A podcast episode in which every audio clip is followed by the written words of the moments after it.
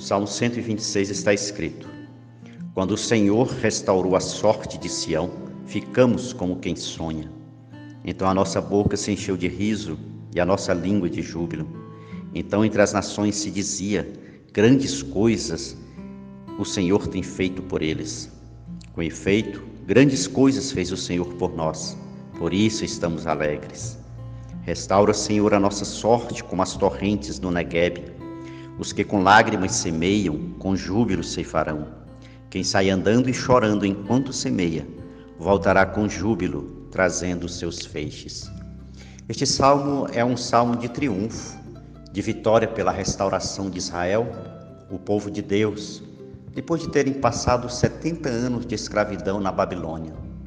Foi tanto tempo que eles já haviam perdido todas as esperanças de um dia retornarem à sua terra.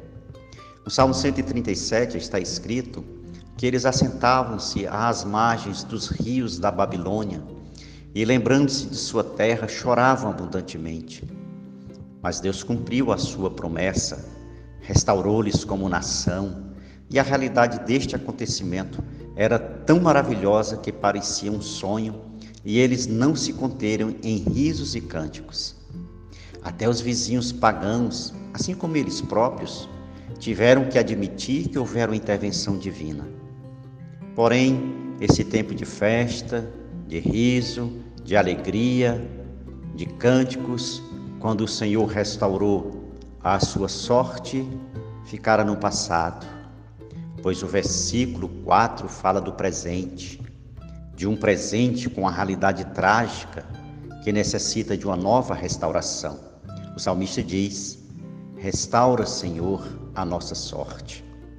Estavam de volta à sua terra, mas permitiram que os anos os fizessem esquecer o que Deus fizera por eles. Afastaram-se de Deus e agora estavam sofrendo o preço de uma vida longe dele uma vida desértica, árida, sem beleza e sem sentido. Mas os versículos 5 e 6 mostram-nos mostram que estavam dispostos a pagar o preço através de um trabalho árduo, regado a lágrimas, para voltarem a sorrir novamente. Assim diz o texto: os que com lágrimas semeiam, com júbilo ceifarão. Quem sai andando e chorando enquanto semeia, voltará com júbilo, trazendo os seus feixes. Fomos criados por Deus para vivermos de forma feliz, em comunhão com Ele, com as outras pessoas e com a natureza. Porém, por desobediência, o ser humano tornou-se escravo do pecado. Mas Deus providenciou a libertação, a restauração através de seu Filho Jesus Cristo. Aqueles que nele creem são resgatados do império das trevas e transportados para o seu reino. E assim recebem o gozo, a paz e a alegria que só Jesus pode dar. Muitos, porém, ainda não receberam como seu Salvador pessoal e ainda não desfrutam dessa vida. Outros dele se afastaram, perderam o brilho do primeiro amor e o entusiasmo pelas coisas de Deus. O passado foi feliz, mas precisa admitir que necessitam novamente de restauração. Que possamos olhar para o passado e pedir a Deus que restaure pelo menos o que de melhor foi um dia na realidade da nossa vida. Que olhemos para o presente e peçamos a Deus uma nova restauração. O Negueb, que é o deserto no sul da Palestina, é um lugar infértil, não produz nada. Mas quando chove naquele lugar, acontece um milagre. As sementes mortas, queimadas pelo sol, brotam e produzem lindas flores. Pode ser que a sua vida hoje seja um deserto, porque anda afastado de Deus.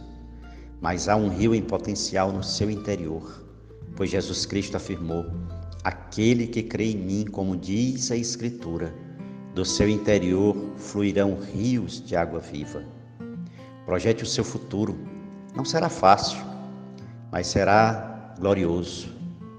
Não acontece de qualquer forma ou da noite para o dia. Necessita de choro e de tempo. Mas há a promessa de colheita, colheita farta, colheita com júbilo e com alegria.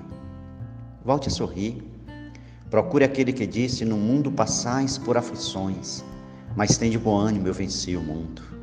Procure a Jesus e deixe Ele restaurar a sua vida e fazer dela uma vida feliz e realizada, uma vida com sentido e que vale a pena ser vivida. Que Ele mesmo lhe abençoe. Amém.